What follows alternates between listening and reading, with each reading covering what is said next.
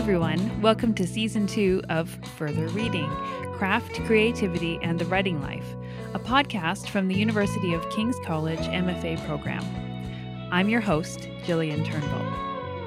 I'm really excited about this season. We have six brand new episodes where we talk to Canadian nonfiction writers, and some of them even dabble in fiction, and all of them will tell us about their writing lives. On today's show, we talk to Jen Thornhill Verma. Jen is a journalist and graduate of the King's Creative Nonfiction MFA. Her recent book, Cod Collapse The Rise and Fall of Newfoundland's Saltwater Cowboys, was published by Nimbus in 2019 and was listed as one of the best Canadian nonfiction books of that year by The Hill. Fueling her writing on nature, the environment, and the fishing industry of the Atlantic provinces is her extensive scientific background. She also holds a Master's of Science in Medicine from Memorial University. Jen has written for many major publications, including the Globe and Mail, Reader's Digest, The Independent, and Saltscapes, and was a silver finalist for Best Profile Article in both 2019 and 2020 at the Atlantic Journalism Awards. If that weren't enough, she has also worked in film and as a healthcare executive, and she's a landscape painter, for which she has also won awards. Amidst all of this, she made time to talk to us here at Further Reading to discuss craft, writing about home, and putting years of research into book form. Hi, Jen. Welcome to Further Reading. Hi, Gillian. Thanks for having me. Well, I'm very excited to talk to you. We are both graduates of the King's MFA program, though I don't think we overlapped in our time there. Maybe we just missed each other. I think so. I graduated in 2019 and it had been a little break since I'd I'd been there because I graduated in 2002 as well from a different program. Oh, oh, right. I forgot you were there earlier. yeah, so we did just miss each other, which is too bad. But you're you're sort of famous in the King's program for the way you uh, really tackled your book, and you were doing lots of other stuff at the same time, um, and the speed with which you managed to bring your book into the world. So I'm excited to talk to you about that. But why don't we go back to the beginning to get okay. things going and talk about how you decided to enter the world of writing? What brought you to it? I think what brought me to it was it just seemed to be a place I felt at home. You know, I was trying to think about when did I even start writing stories and my my parents tell me that, you know, from the minute I could write I was crafting stories, which I want to believe is you know, partially the Newfoundlander and Labradorian in me because I think there's such mm-hmm. great evocative storytellers there in any case telling a good yarn, but I, you know, keeping a diary, all those things. I just remember that I could find a quiet place and collect my thoughts, and often I could articulate on paper that which was a little bit more tricky to articulate verbally. Um, and so I think that's probably how it started. And later, I was attracted to journalism. So I've always sort of lived in the nonfiction space just because I thought, you know, it's rare to be able to uh, hear true stories that you just almost can't believe that they're true. And I, you know, I didn't feel the need to delve into fiction because I felt there was so much to to work with in in true stories. So uh, just just from a natural place of curiosity, I think, and also this desire. I mean, all of my work has really been in an effort to try to make something that I think is really important interesting and a pleasure for people to to learn about. So writing has just been a, a venue that's allowed me to to do that, to pursue that. Hmm. And and you have a science background as well. So how does that play into it?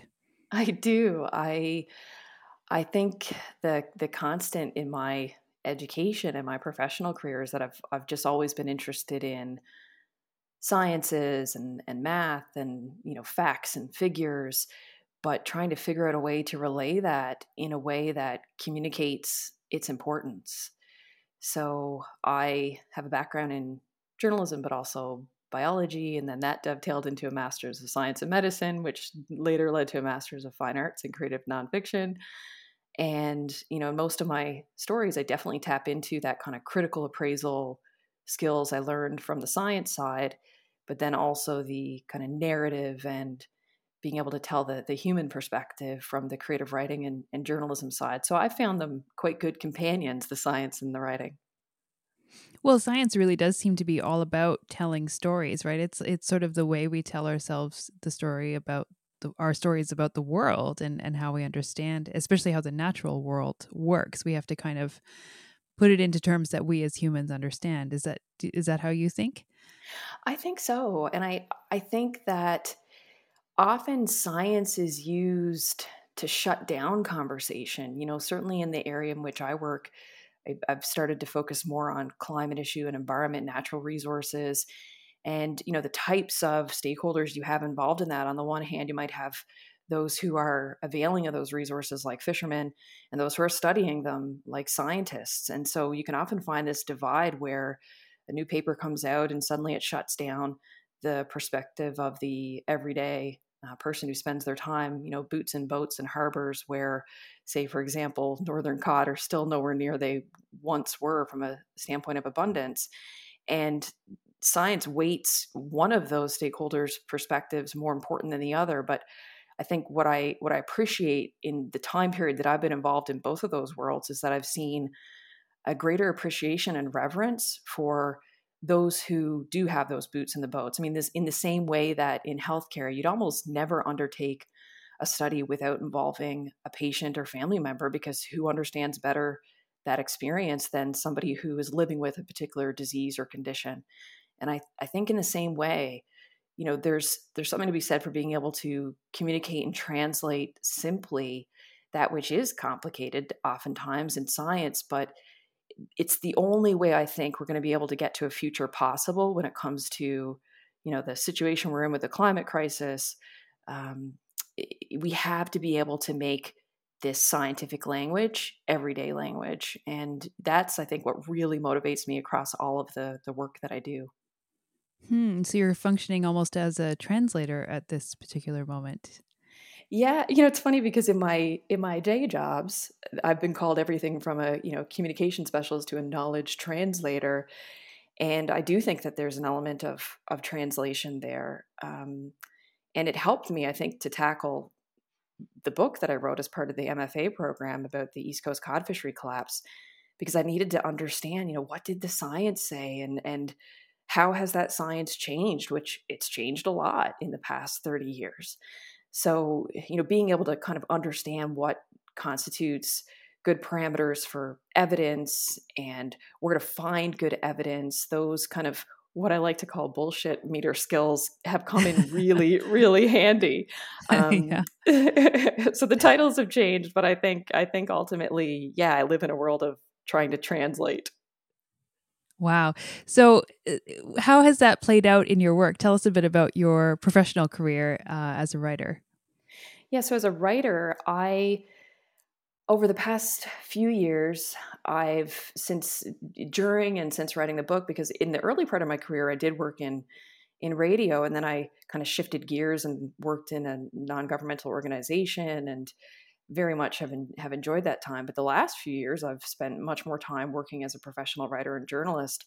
And I would say even even more recently I'm uh, I'm getting comfortable calling myself an investigative journalist because I do spend a lot of time. You know, when I think about the work that's involved in getting to a story, it's to me, it's about going to the paper, talking to, to people, and and visiting places. And I spend a lot of time in the paper, the documentation, kind of crunching numbers, trying to visualize data that often exists, trying to understand how to give different weight to different types of research evidence, some that lends insights to a very local situation, whereas others that offer a more global standpoint. And in the work that I've been doing as of late, I, I often start with a real appreciation for well, what does the research say about, you know, northern cod and their trajectory and their abundance over the past 30 uh, and now actually we can we can look back 500 years for that particular population in the area of Newfoundland Labrador but I really want to try to understand what the data is is telling us and then to spend some time thinking about you know how to personalize that um, how is that information impacting people still today? Um, and so I think if you look at some of my more recent bylines, you'll see this combination of digging into and a real appreciation for what's available in the research evidence, but then also some helpful narrative entry points that kind of contextualize what that means for people who you know live and, and work and thrive on the coastlines of Canada. Hmm. That's that's great that your work has taken this direction. And uh, so you're you're working as a, a freelance journalist at this point, yes? I do. I work as a freelance journalist, and I predominantly work on long form pieces, so newspaper, magazine. Uh, you know, for for one standpoint, I like that because it allows me to go deep on a particular topic.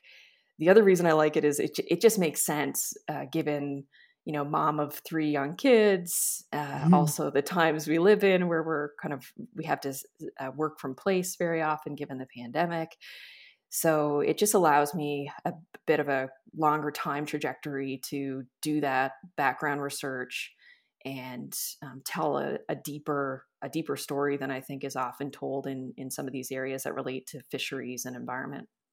Mm, okay. So uh, I really wanted to get into your process and uh, maybe this is the the nice way into that. You recently published uh, a long form piece in the Globe and Mail called "Scapegoat or Scoundrel" about uh, the role of seals yes. in our ecosystems. Um, and to me, that's a great example that sort of uh, illustrates everything you've been talking about thus far. So maybe take us through the process of that piece from the initial idea, how the idea came to you, through to the pitching, the research, and the eventual writing and, and editing of it. Yeah, that's a great example because I'd had that example in my head for, I want to say, a few years. Um, because of course, eh, being from Newfoundland, Labrador, you you you're just you're the the idea of seals as scapegoats or scoundrels is is is ever present. It's it's in the news quite readily because on the one hand, the fishermen see seals as scoundrels. They're eating all their catch and on the other hand, you've got scientists saying, well, the seals are being scapegoated because actually the problems you're pointing to, seals aren't the problem. And uh, you know, they're saying that it's the climate crisis and changes in the ecosystem. And so I'd had that in my mind for a while. And, and the reason wasn't wasn't just because I felt like there was a good opportunity to dig in and say, well, what does the what does the research say? And you know, what's myth and what's fact? But because I thought that that story held a lot of significance culturally and for community in Newfoundland and Labrador. So I the reason why I pitched it when I did was because the Department of Fisheries and Oceans Canada had opted to host a technical briefing and on this topic of seals versus ecosystems. And they kind of framed it as seals and ecosystems because they were saying, look, the problems for which people are attributing to seals, um, it's really a factor of the ecosystem changes that we're seeing as a result of the climate crisis and climate change.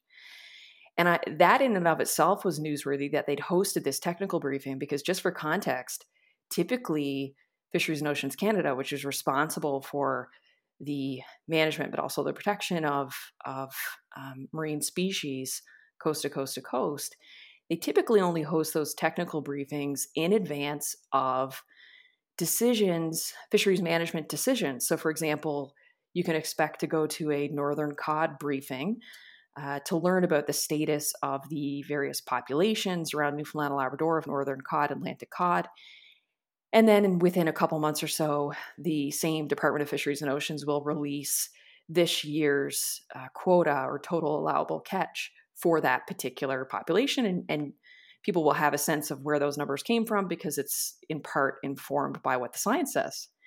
In this case, they, they just hosted a technical briefing. Um, and so it was unlike any other technical briefing that they'd hosted. The other thing that was different about it was that it was particularly hosted for the news media. And so I, having learned that and having started to already build a bit of a file around the SEALs issue, I had pitched an editor I'd already worked with with the Globe and Mail and said, look, this is happening. This is why this is important. You know, it's another opportunity to kind of relay what the best available science says. Um, and gave them a little bit more perspective, but also was able to to promise and deliver that I could chat with both scientists and fishermen, um, among others who who weighed into that story. And so I think the ability to be able to relay a, a story that uh, is very relevant on the east coast of Canada and is of interest to people not only in Canada but internationally. I mean, seals. It's so interesting. I learned through the course of writing this story that in the first few years of the Trudeau government, uh, they, uh, the PMO's office, Prime Minister's office, had received more correspondence on seals than any other topic. Like climate change was further down the line. That's um, amazing to me. it's amazing. It's amazing, and I and I and I know it had more to do with um, you know with the livelihood and protection of seals versus the seal hunt and that kind of thing. But but clearly, it's it's one of these topics where you know it's there's there's a bubbling. People really care on both sides of this debate and um, i liked it because i was able to really dig into the science which i think is actually quite tangly. Um, i think fisheries and oceans canada wanted to be able to portray that in a much sharper way to say that you know definitively seals aren't aren't the problem that you say they are. Um, ultimately i took away from that that we are spending a lot of time talking about seals, and we need to really move on the climate agenda in fisheries if we're really going to be able to have sustainable fisheries in, into the future. But you know, it gave me an opportunity to dig into that, not only reveal what the science says, but also to be able to share, importantly, the perspective of the fishermen and those whose livelihoods are affected by this, and and be able to relay their perspectives. And that was really crucial and, and important to me. Hmm. And how do you, uh, in the process of writing, I'm, I'm going to come back to some elements of your process in a minute, but I just am curious since you're talking about trying to position yourself in between those two um, groups that are in, often in opposition to each other. How does that writing process feel to you as you go through it? Do you find yourself leaning toward one side or the other, or wanting to act as a translator from one side to the other? Um, is it does it become difficult to maintain that kind of impartiality? I think you know it's interesting. People have asked me this before, and I I tend I feel like my bias is I, I want to be as reliant on what the best available evidence says, understanding that that evidence changes. You know, it was only a couple years ago that um, new modeling science was able to demonstrate the real impacts that overfishing served leading up to the 1992 cod moratorium. Now, there was lots of perspectives and thinking that that, of course, was the cause.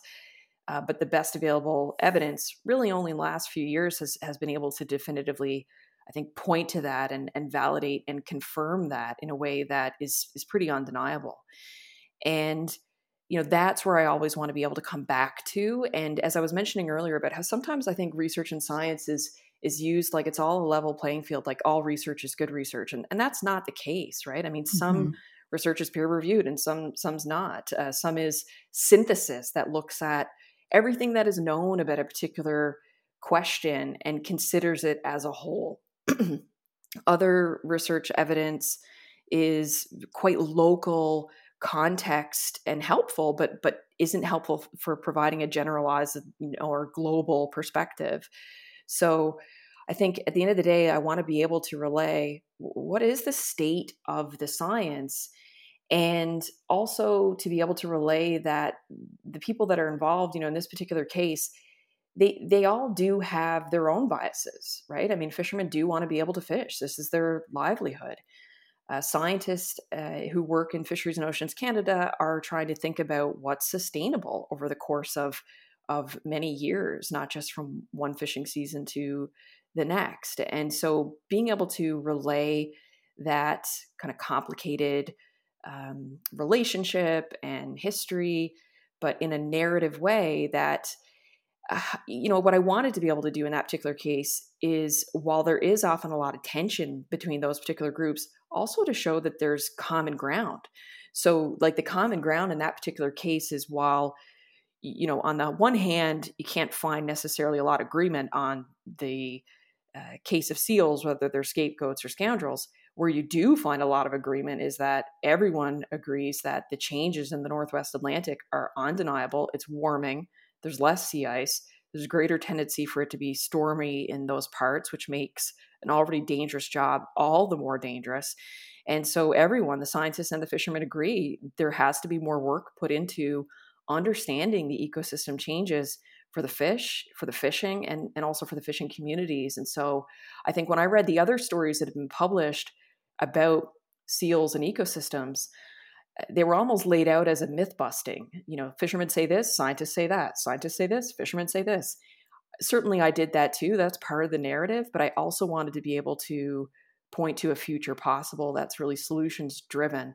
So I think you know the two factors that that I think about when I'm writing a story is, you know, is it evidence based, and can we point to helpful direction for for future um, and of course none of this is my opinion it's really driven by the the sources and the people the documents um, that i'm able to talk to and, and learn about. Wow yeah. So then eh, with that in mind did you automatically think of the globe and mail or how do you go about choosing a publication to pitch to when you have a story like this? Well i I try to with my writing to, to goal set. So a few years ago, my goal was I, you know, knowing that I was going to have a, a, a, steady day job and that I'm, I'm professionally sort of freelance writing about half of my time, um, that I wanted to be able to be working on something in my field of interest at any given time. That was kind of the first goal that I'd, I'd started. And now I'm at a place where, and there's been a few different milestones along the way where I had gotten to a place where I could pitch successfully within the Atlantic Canadian media and get stories picked up. And more recently, I've said to myself, look, these stories that are happening on the East Coast or in coastal parts of, of Canada are relevant across the country and in some cases internationally.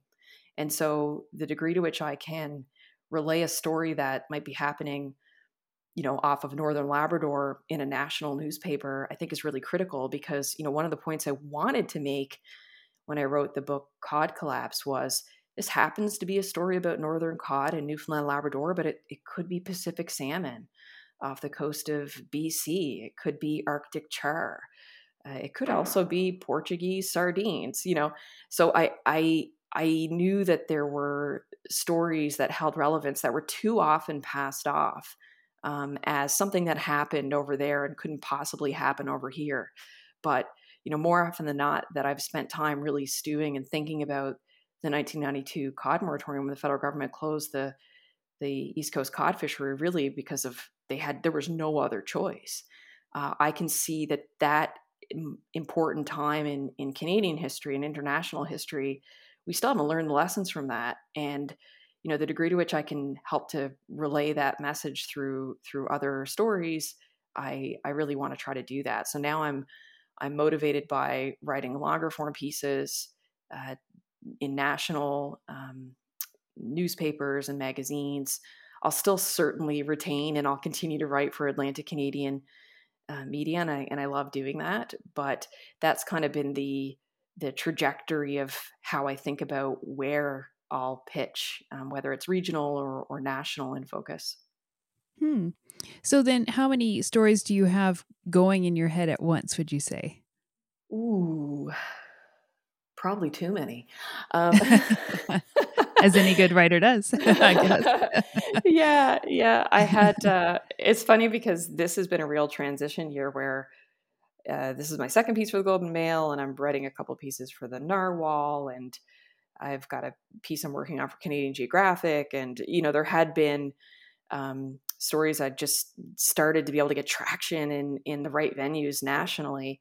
But I think leading up to that, I just you know I wanted to be writing and I wanted to to get the stories that were coming my way out there in the universe, and so you know just kind of saying yes to everything and picking up everything and and now i just want to be a lot more discerning about how I spend my time. Um, you know, the piece that I was able to write for the Globe and Mail back in in March of 2021, I I think uh, is is probably uh, has the most to say about what we've learned in the last three decades from the cod moratorium than than anything else that's out there right now. Um, you know, so I, I that's the kind of stories that I, I want to be able to write that have more runway, that allow me to go deeper, further, uh, to to garner more perspectives, to be able to do some deep dives into what the research and evidence says, but to do it in a way that's, you know, I hope a, a pleasure for people to read and and to learn about, and that just takes more time. So, you know, my goal is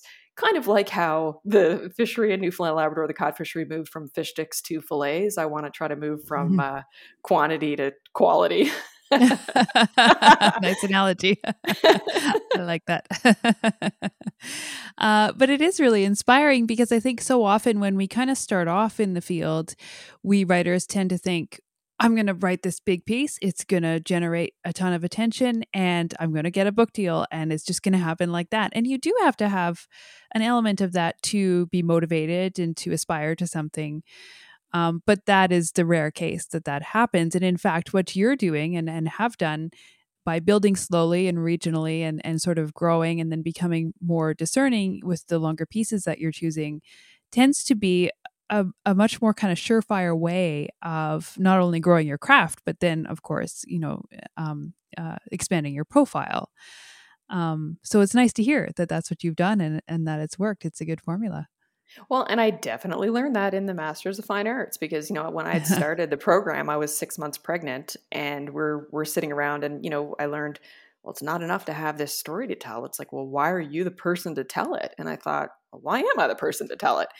And that was why I decided, you know, from a platform perspective, that what made the most sense was to bank the time and to, to kind of go back to my journalism roots and to start pitching. And look, I get a lot of no's, but uh, I, I tend to think that the doors that open and the yeses that come through are the right ones. And like I said, now I I'm looking for fewer yeses, but I'm looking for longer runway, and that strategy is helping. And it's funny because now when I think about a future book project, I think I would write it as a series of long form pieces.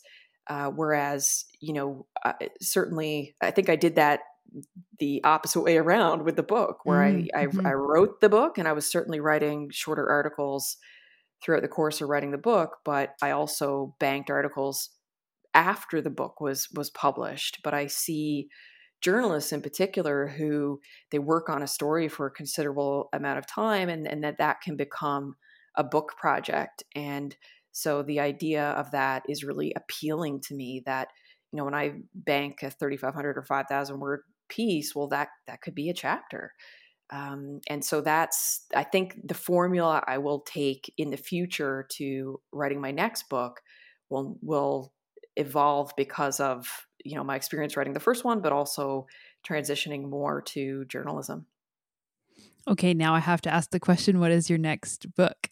Or do you know you know i have a i have a couple of ideas and the obvious and first is that there's really still more to say about the uh, you know what's happened to fisheries and wild fisheries wild fish.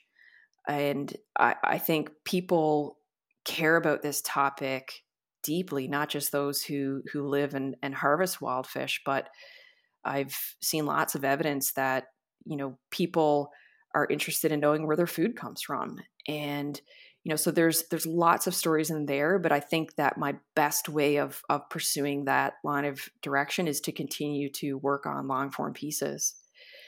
The other project that i'm working on and i is a is a departure in many ways but i guess has some similarities with my first book is a story that's on the maternal side of my family and I'm actually next week, I'm headed up to Labrador. I'm doing some work with the Nunatsiavut Inuit to learn a little bit about how their communities were impacted by the cod moratorium. And, and I, you know, I don't think that um, the sort of indigenous perspectives have yet been been highlighted and, and told and that's not my story to tell but the invitation to work with them to to tell that that's that's important to me but while i'm there it's interesting I realized I have some roots in southern Labrador. My my great grandmother was a maidservant at what is the the tallest lighthouse in Atlantic Canada in a place called Point Amour. Uh, and there she uh, got pregnant at a young age, around 16, 17. She gave my grandfather up for adoption. And I'm digging into her story, which is is just an incredible story where um, she learned that her um, she learned. Uh, well, I just want to go back a sec. It's basically a story about a young woman who faces a lot of adversity in her early life. She gives her her son up for adoption. Yeah, so I'm I'm not quite there yet, but I'm I'm digging into to a family, an old family story that I think links to a, a bigger story of ad- adventure in in Point Amour. Wow, Jen, that's fascinating. I'm there. You've sold me on the idea. wow, that's that's really exciting and and uh, you know, just as you say, so rich the the the sort of figure of the lighthouse, the the things that lighthouses see and the people in them, of course. I love yeah. the idea. Yeah, wow. So let's let's come back to your um, article writing for a moment, and then yeah. and then we'll sort of talk about how that compared with book writing. Let's say that you've had a piece picked up uh, by a spot like the Globe and Mail, and you have a deadline that's say six weeks in advance. Um, is is that a sort of typical deadline that you might get from a big publication like that? Yeah, I mean, it, it's interesting because working with, and you know, I don't have a huge experience, but my my limited experience working with uh, some of the the national publications is, especially with the longer stories, like they do need a longer trajectory. If you're going to fill two print pages, that takes a bit of time to get a get a story lined up. But you know, it's interesting because I one of the things I've learned is when approaching places like the Globe and Mail or even the Narwhal is I, I need to make sure that I've got a lot of work already done. So, mm-hmm. you know, I'm not coming to them with with an idea and a promise. I'm coming to them with here's, you know, let me show you and show you a sneak peek into my workbook. Here's some of the work that I already have done. Here's how this picks up from reporting that you may have done. Um, but here's some of the gaps that you know people aren't yet talking about and here's why i'm the right person to to write this. Like i'm i'm coming to them with a pretty tight package and where i often leave you know openness and and liberties is finding the the right narrative hook. Um, so i've often like done the deep dive into what the documentation is or the data and uh, I have leads on on getting that narrative hook and kind of contextualizing it in place and with people. But um, I find that in my limited experience, that they're really interested to know that you know the uh, the premise of the story and that there's a strong evidence base there and that it will open a perspective that maybe hasn't had the attention that that it deserves and so i find that once i've uh, been able to secure the pitch then we can nail things like the word count and um, what kind of narrative entry point they'd like to see. Like uh, using the Globe and Mail uh, seals example is a good one because the editor had said to me, you know, can you open with like let's let's really use the seal as the character, mm-hmm. and hmm. that was a stretch for me. I could see I could see where he was going with that, but um, and later I think we were able to get there by talking about sort of the seal, whether you see him as a scoundrel or as, as a scapegoat, and there was some characterization of of the seal in that way. But I thought you know, I want to I want to stick with the the human perspective on this, and mm-hmm. um, you certainly do see the value and and characterization of the seals like throughout the the story. But that's where I think um, you know publications want to be able to put their flavor on it, and then think about what's going to be the associated photos and and visuals that will be associated with. So I really have to say I'm enjoying that part of working with with bigger publications that that have a budget for photography, that mm-hmm. have a mm-hmm. budget and and a space to create visuals and graphics. Like that's it just adds I think so much value to the overall uh, story and and creates other entry points that otherwise you know people may not have picked it up and, and had a read. So yeah, I think by then I've had a lot of the work done. I'm probably doing a couple of additional interviews and then a fair amount of that um, deadline period is actually me sending drafts and, and doing some revisions and then working with other editors like maybe it's a photo editor or maybe it's a copy editor or uh, you know visuals folks so it, it's fun because um, you get to work with you kind of feel like you're really part of a team in a case like that Yeah, and it and it turns into such a big story. Like I was really taken with the visuals in opening the article and did think it was going to be about a seal. you yeah. know, they, yeah. they, they managed to convey that even without your specific character uh, yes. not appearing right away. Yeah, so it all came together. Yeah, so very like uh, comprehensive creative process in the end. Mm-hmm. Absolutely, absolutely. And I think like the difference for me is, and I've learned this over the past few years, is that in the beginning, I would pitch an idea and I'd talk about, you know, these are the sources I will talk to. I still brought the substance and I still tried to relay why I'm the person to tell the story. Whereas now, and I think it's because I'm banking so many stories in a in a common area, I I very often have, you know, already talked to that person. I already have the quote. So they're able to see without seeing the full draft of the story, they're able to see that the the core kind of component parts of the story that will come from the pitch. Yeah, that's a really important thing to mention. I think that you know if if you do have a thing that is yours, uh, a real passion project that you're following for whatever reason, um, the legwork you're doing all the time is really going to come in handy down the road, and not just as far as proving that you're the person to write about it, but to save yourself time when you do need to find that material. It's it's really important. Absolutely. And it makes organization so important. I used to joke uh, that my, so my, my partner is a physician and studied engineering. And I used to joke that, you know, the difference between us was an Excel spreadsheet and that he needed one and I don't. And that is completely turned around, right? I mean, like, right. I love my Excel spreadsheets for just keeping track of information and interviews. And I think you know, it's not enough to have banked the interview. It's like get the transcript written, date and time stamp that. Make sure you filed it in a place where you can easily retrieve it. Because, you know, sometimes too, um, I like again we'll use the seals example it's such a good example when when the technical briefing happened all of the beat reporters you know their stories came out within the week their stories came out that day their stories came out the next day and you know i'm not in a position to do that i'm not a, i'm not a beat reporter um, and so, like, if I'm going to take a longer time trajectory to put something on the page, I need to make it worth it for the reader. What are you going to read today that if you had read, you know, any of the major daily newspapers in, you know, Newfoundland, Labrador, or the Atlantic region, when this event happened, um, what are you going to read today that that makes this worth your while? And so I always try to think about if I'm going to take more time, then I want to be able to make sure that I'm adding real value to to the story. And the the other thing is is that I've realized it's one thing to be able to relay a story like this to the local audience. It's another to be able to relay this to a Canadian audience. And I, I've loved working with editors that aren't from Newfoundland Labrador, aren't from Atlantic Canada, because they ask questions that you know you may think are obvious, and you realize, right, you know this this is this concept's going to be lost on people. So I need to describe it in a new way. So it's turning out to be like a real educational experience for me. and a great craft exercise too. Yes. To think, yeah, what can you put in? What do you have to uh, leave out, etc. Yeah. Exactly. Mm-hmm. Uh, can you take us through a typical day in your research? Let's say you're working on a, a big piece like this. What does your research day look like? Hmm.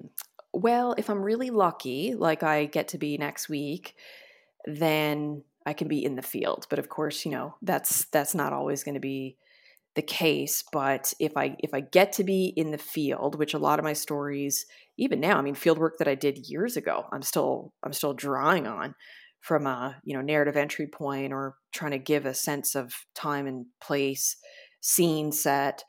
So, you know, on days like that, I've typically got interviews lined up. And um, I think journaling and just coming back at the end of the day and doing a bit of a stock take about, you know, just trying to put on the page anything, like not limiting myself, but just anything that kind of strikes me that is memorable, I'll put it on the page. And I do find that oftentimes those those details that I if I didn't write them down then I would have just completely lost and forgot often do wind up being really helpful if anything just to take me back to the scene which you know now given the last 18 19 months of having to kind of stay put for the most part because the pandemic proved especially invaluable but i was doing it because like i said when i started the mfa program and really when i started my book i was six months pregnant. So i just thought okay life's going to change. Um, i better take advantage of however much time i have in the field now and really just get all my all my senses working for me and, and, journal and sketch and in any way that I can kind of document and remember, take photographs, you know, record every interview, do that. So uh, nowadays, on a typical day when I'm in my home office, I've got interviews lined up. I'm recording my interviews. As soon as the interview's done, I do I tend to use a transcription service. Um, I just find it gets it done really quickly and it also keeps me on task in terms of when I'm doing my interviews. I, I want to make sure that they're purposeful and I'm, I'm asking the right questions and I do leave room for asking my sources. Is there anything that, you know, I didn't, I didn't ask you that you, that you think I should, but I try to be really focused. Um, so, cause I'm also thinking about, about budget and, you know, all of these things cost money when you're, when you're availing of things like transcription services. And um, I always work from an outline. I even even when I'm pitching at the pitch stage and I haven't yet done all the grunt work, I've I've got like a general outline. I'm thinking about the lead, I'm thinking about the nut graph, I'm thinking about, you know, how I'm going to get from this section to that section. And then I evolve that as I as I go.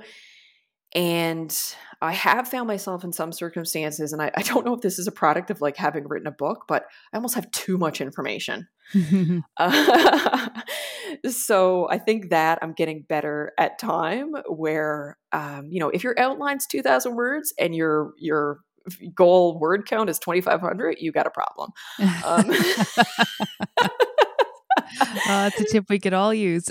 yeah, yeah. So I'm trying to be more economical in my interviews, economical in my, uh, but still add value, right? Like in my outlines.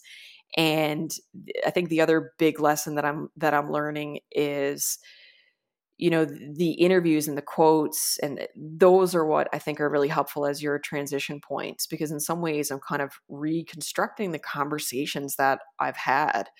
Um, while also kind of shedding light on, and this paper tells us this, and this you know, research paper adds this perspective. Now let's head over to Bay Bulls, Newfoundland.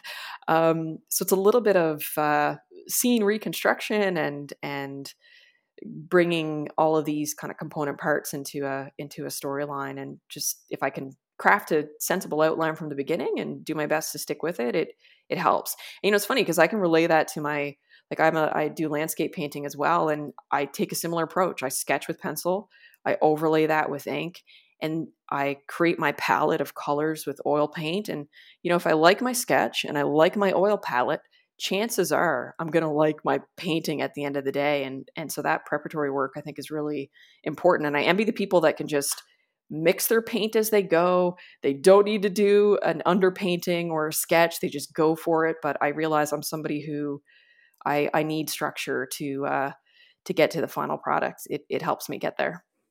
I believe they call that pantsing versus planning. Is that the right term? yes. yeah.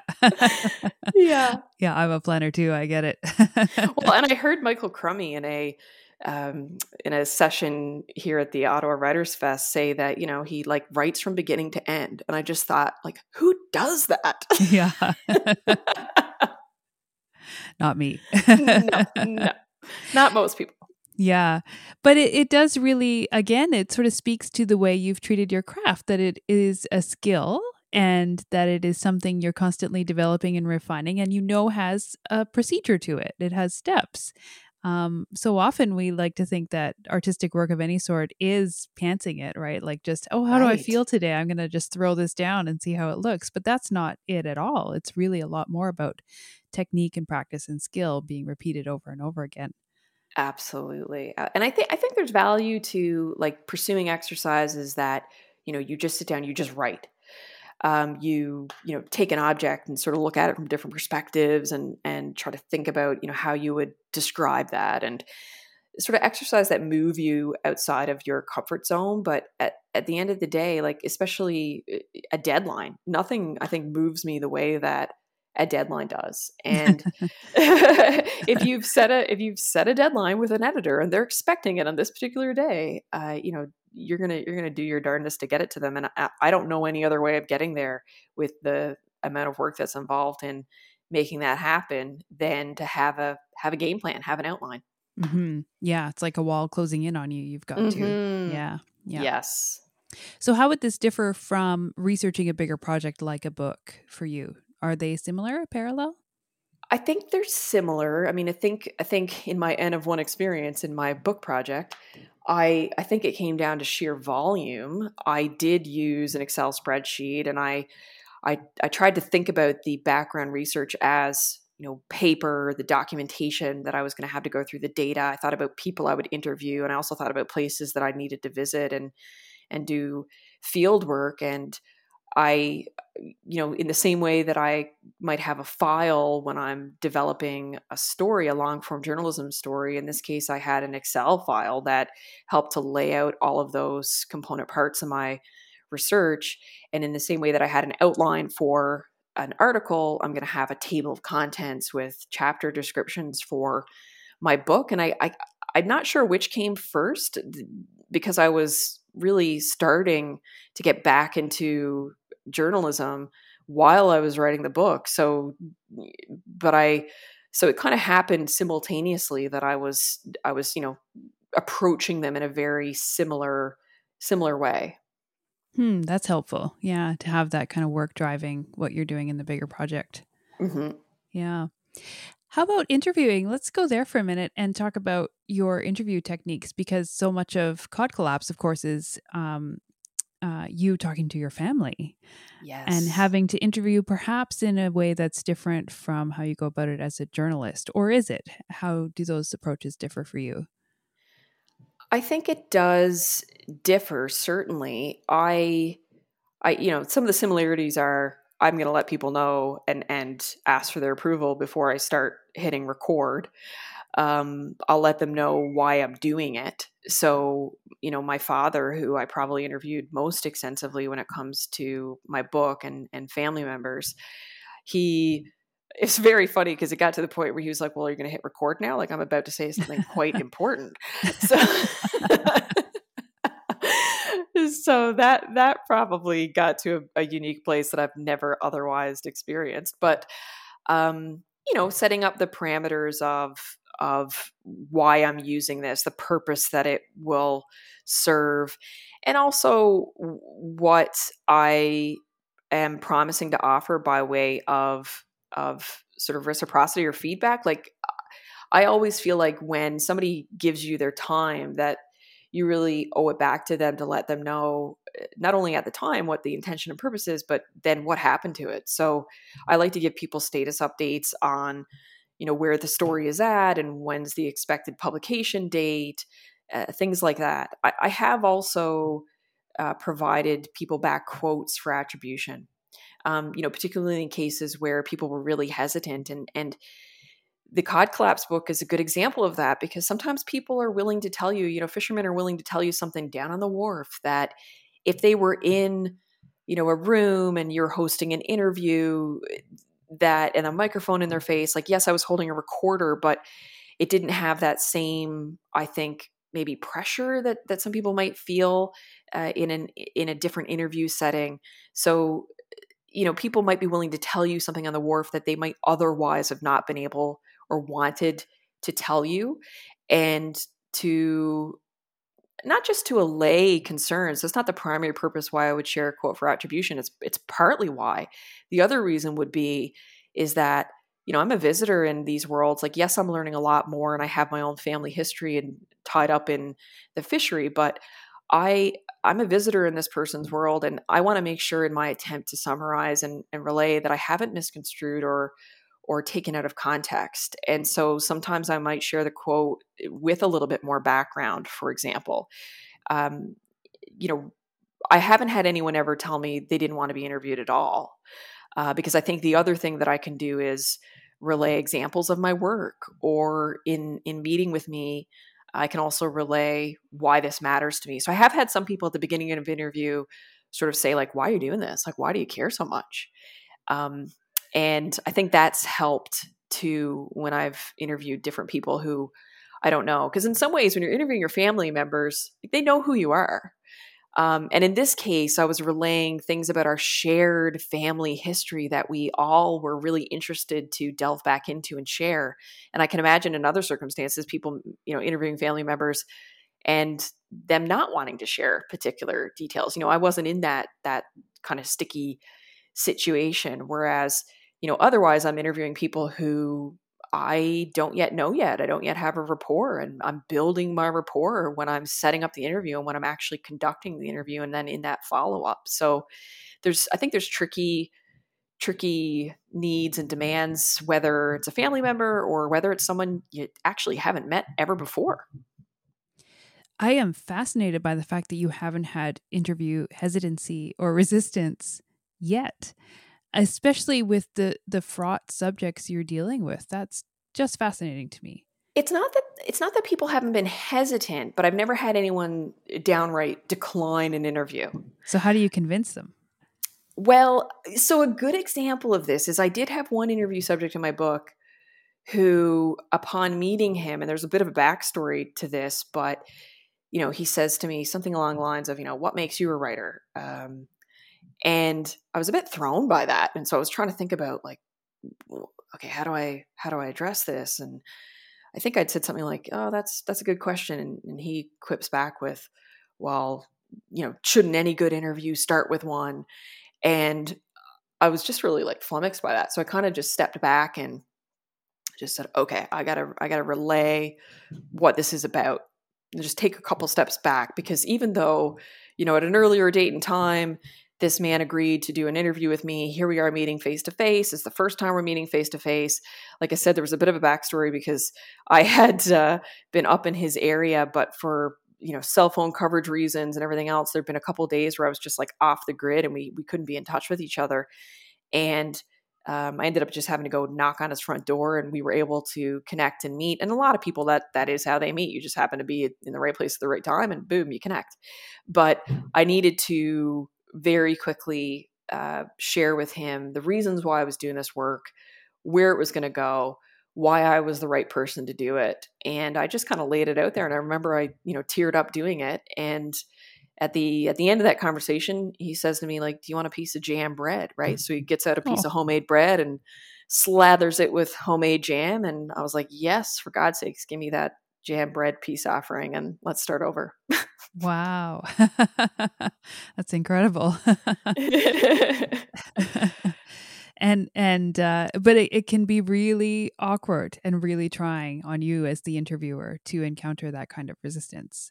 Um, yes, absolutely. Yeah. And I mean what what does qualify me as a writer, right? Like that this is it's one especially at, at the time when he asked me that like you know i didn't have a book to my name. I didn't have a byline in the globe and mail. I there was the best was still i think yet to come and so it was a good question. He wanted to know i think more deeply like what was what were my intentions and how was i going to use this information? Because here i was in what is the most most northerly part of newfoundland the island portion of newfoundland and you've got a lot of people who pass through they've passed through once and they never come back um, you know people are accustomed to the term of helicopter research swooping in gathering information and boom you're gone and I think in a place like that where I didn't have family connections, he wanted to have some assurances around how I was going to use this information and and why it was worthy of his time. Yeah, well that's fair. Yeah. So when you write about um this community you know what struck me just in in sort of getting into your book was that you're writing about loss and so often we think of loss as being connected to a person or people that you're writing about grief in in your personal relationships. But in fact the loss you're writing about here is a loss of livelihood and then a loss of community and then a loss of place sort of happening one after the other. And so you know that is such deep sadness to have to access and convey on the page how did you think about that from a craft perspective i I wish I had a a really thoughtful answer to this, but you know, it's interesting because I when I was writing the book, I was experiencing loss. And I think the book, while it covered a different subject, became a place where I could in some ways, I think come to terms with that. So just to put that in context, like my father was was dying while I was writing the book, and he passed away about six months before the book was was published.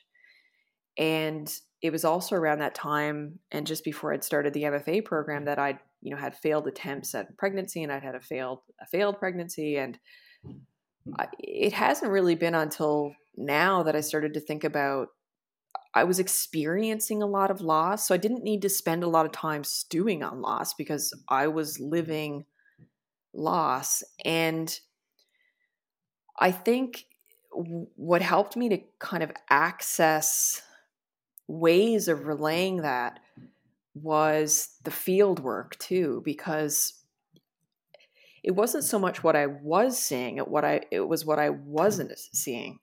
So in you know pick any of the communities that I that I visited and when you heard people talk about the way that it once was and you know children darting in and out of the the bay and and playing games around the wharf and people splitting and cleaning the fish on the wharf and an active fishing port and seagulls you know flying overhead and dogs barking and moms calling for kids to come home for dinner and then supper and you know, you'd go into some of these communities and you're like, well, where are all the people?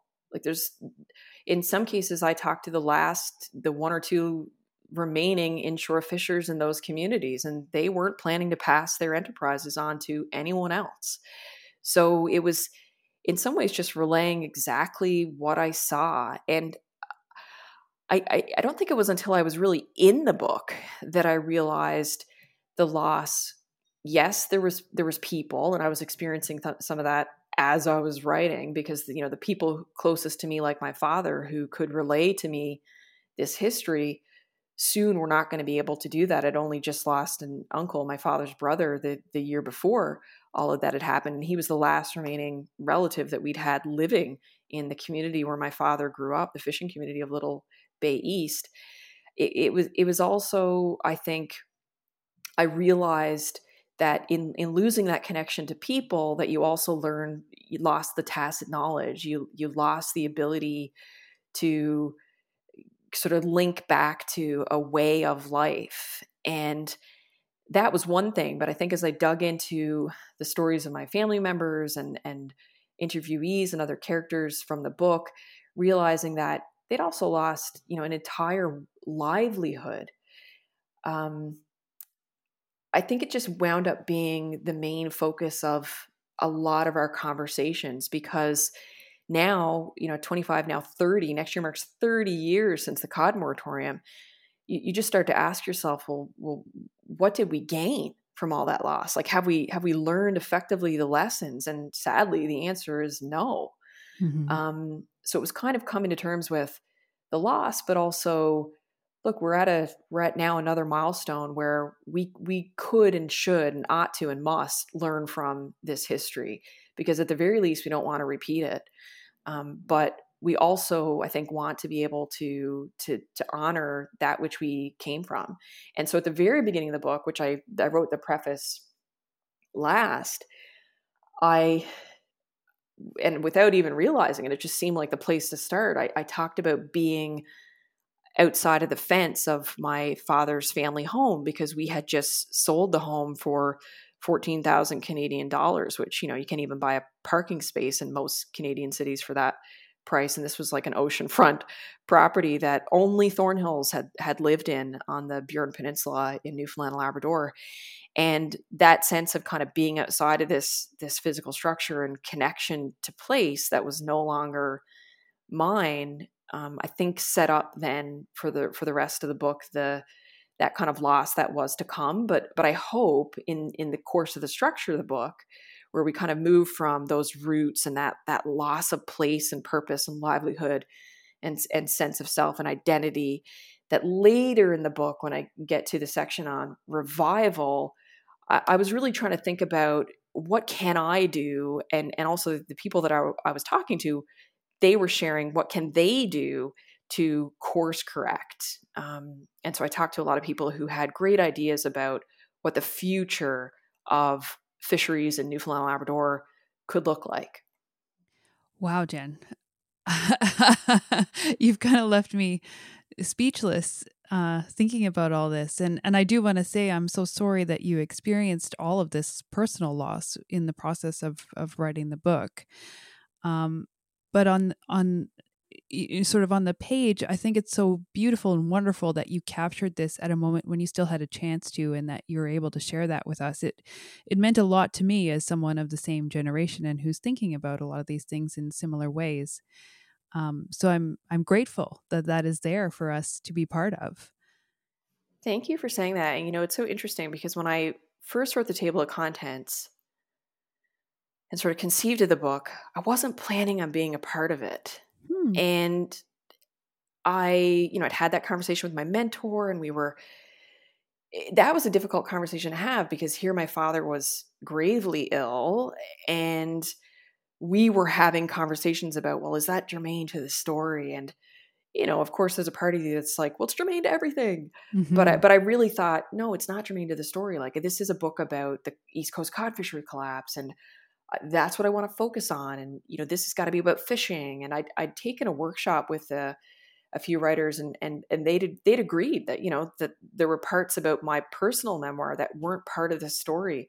Later, when I secured the publisher and they had picked it up after I'd written a piece that did include some, some um, story about my own family's life alongside the uh, sort of historical nonfiction and narrative nonfiction of other characters, the publisher felt, well, no, you've got to be in this story. Like you're the person that you're the character that's going to connect this story from page to page. And I was really reluctant to do that. And I, I was reluctant to to bring in that which was happening to me right at that time because I just thought like, do is the is my perspective here? Like, am I do I have enough perspective to be able to relay that which I'm living right now. And you know, in the end, I'm I'm I'm glad that I did it because I don't think I could have understand and appreciated the loss of those who did lose their livelihood overnight when the cod moratorium happened. I don't think I could have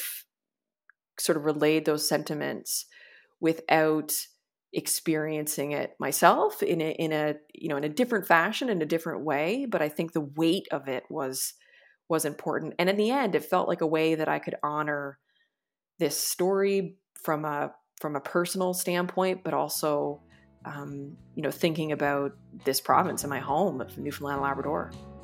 Mm-hmm. Yes, exactly. And we are with you through that whole story. We just feel like we're walking right beside you as the reader.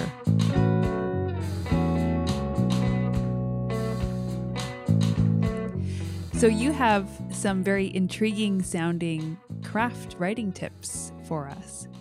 I think so. And I'm riffing off of an idea that Margaret Atwood gave me. And I had an awesome opportunity to meet her at a nature writing workshop while I was writing my book. And she had read a sample of cod collapse. And so in the passage that she'd read, I was describing the then and now of my father's hometown. And so she had said, But what does it smell like? And I thought that was such an insightful question because I hadn't, you know, considered that the community, like it didn't have that distinct smell that goes along with an active fishing wharf. You know, no fishing meant no cleaning the fish on the wharf and drawing the fish on the flakes. So there just wasn't that fishy smell. And I, she told me that at a really important time because I still had field work left to do. So I was able to, while I was in the field, kind of tap into my senses. So I thought, okay, what about if I crafted some tips about tapping into your senses and maybe not for the obvious reason, but to really show and share emotion. So starting with that idea of, you know, tip one, ask yourself, what does it smell and taste like? I, I do think smell and taste are comparatively, they're less used in writing than sight or hearing. And I think at least in the literal uh, function. But, you know, describing something as like fresh or sour, like it can really hint at the mood or the tone and i've lumped smell and taste there together because i think they both they just both comparatively are less often relied upon and I was thinking about another example from my book where when it comes to taste, it wasn't so much that I was trying to really flavor, but I had talked about my sister and I road tripping up to the Northern Peninsula. And on the way, we stopped and we dropped into a convenience store and we picked up some of these candies that we'd remembered from our youth. And I described them as tasting like childhood. And I thought, regardless of what the flavor was, like people will be able to remember that thing that tastes like childhood. And so it was a way of being able to relay the spirit of that um, in, in maybe a less obvious way. So, tip two is what does it sound like? And again, I had to struggle in the book because, of course, Newfoundland Labrador is a richness of accents and dialects. And I had to think really hard about how I was going to, or if I was going to relay that, you know, phonetically and so forth. And in some cases, I, I, I did. It came across, I think, in in the direct quotes that I'd received from from people. But it it also forced me to think about how to relay that accent. And so there's a scene near the in the first section of the book where fishermen are down on the wharf and they're learning from the federal fisheries minister John Crosbie at the time that the fisheries, the cod fishery will be closed. And so I describe that as rage honing the edges of their accent. And and again, you know, I didn't go into the detail of the accent. You see it in the the actual di- um, dialogue that takes place. But again, I thought people can relate to that. That um, you know, when people their emotions are fired up, I think if if they do have accents, they become even more recognizable at the heights of of emotion. Third tip is thinking about what does it look like and an example I'll use for that is I, I periodically talk about clutter. My dad seemed to hang on to everything. And we used to joke growing up that we were kind of like the hillbillies of our area in Corner Brook, that we always had a garage that was just filled to capacity with doodads and trinkets. And that I think was a nod to dad's life growing up in Outport, Newfoundland, where people do have sheds full of what on the surface may look like junk, but in the outport, when you can't dart to the hardware store, this trinket or doodad, it's going to be able to save you in a pinch. So, you know, I just started to be able to see things differently when I when I started using my eyes. A washer drum was reincarnated as a fire pit or salt beef buckets were reincarnated for berry picking tubs. So I think looking deeply helped me to see purpose. This wasn't junk. This was this was how people lived. Tip 4 is what does it feel like and I'm trying to tap into that touch and and sentiment there and the example I'll use is I was because I drive and go from location to location throughout the book I talk about the twists and turns and the nooks and crannies of the roads in Newfoundland and Labrador particularly those that are right on the the coastal outports and you know describing that is one thing but there was a phrase that came to mind when i was thinking about what does it feel like? And i described one of those roads as an upset stomach waiting to happen. And i could have described it i think as a roller coaster because it did feel a little bit like that but it was it was more the ooh your stomach is kind of in your throat. And again i thought this is a way that whether or not you've been there you probably have a comparable experience that you can think about and then finally, tip five is, you know, just generally spend time with your senses in the field. I try to keep a journal. I sketch. So if you see my my journal, I have sketches and landscapes. I think, you know, you can learn a lot by tapping into your five senses and there's kind of an entire world that's hidden beneath the surface and if you can spend some time, you know, even in your journal, just saying, well, what did it smell like? Or, you know, think about what that question is for you that will allow you to dig a little bit deeper, help you enhance the way you understand the world around you. And I think ultimately that's going to translate into better writing. Wonderful. Such great tips. Thank you so much. We forget about our senses when we're writing all the time. So uh, it's going to be a really good reminder to everyone listening. Thank you. Jen, it was so lovely to talk to you. I can't tell you how much I enjoyed this conversation. It was just wonderful. Uh, thank you for giving us your time and your knowledge and just your generosity as as a writer is unparalleled. I, I loved our conversation. Thank you. I really loved it as well. And I loved being able to dig back into some of that recent past and uh, think about you know how much has happened over the course of these few years. And you know it's funny because i don't tend to think about this work as you know the craft of writing and but it is. It, it it is. And i'm i'm learning and i'm constantly learning. And you know i like everyone else makes rookie mistakes but it's nice to be able to kind of reflect on what you've learned and where you're going to go next. And if it weren't for opportunities like this, you probably wouldn't do it. there you go. well, you're a fantastic storyteller, and, and, it just makes all of us want to hang out with you. So today was no exception to that, and, and thank you again. Thank you so much. I really appreciate it, Gillian.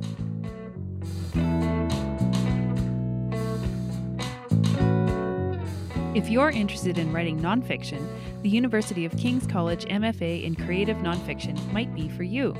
Find out more at ukings.ca/mfa. And if you'd like to hear more book-related conversations, check out Bookings, the podcast of our friends at the King's Co-op Bookstore. That's it for today's show. Thanks to Jen Thornhill Verma for talking to us. Her latest book, Cod Collapse The Rise and Fall of Newfoundland's Saltwater Cowboys, is available from Nimbus. Further Reading is produced by the University of King's College MFA program in Creative Nonfiction. Our editor is Samantha Heberly. Music by Pete Johnston.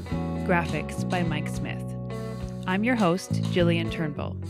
Thanks for joining us. See you next time.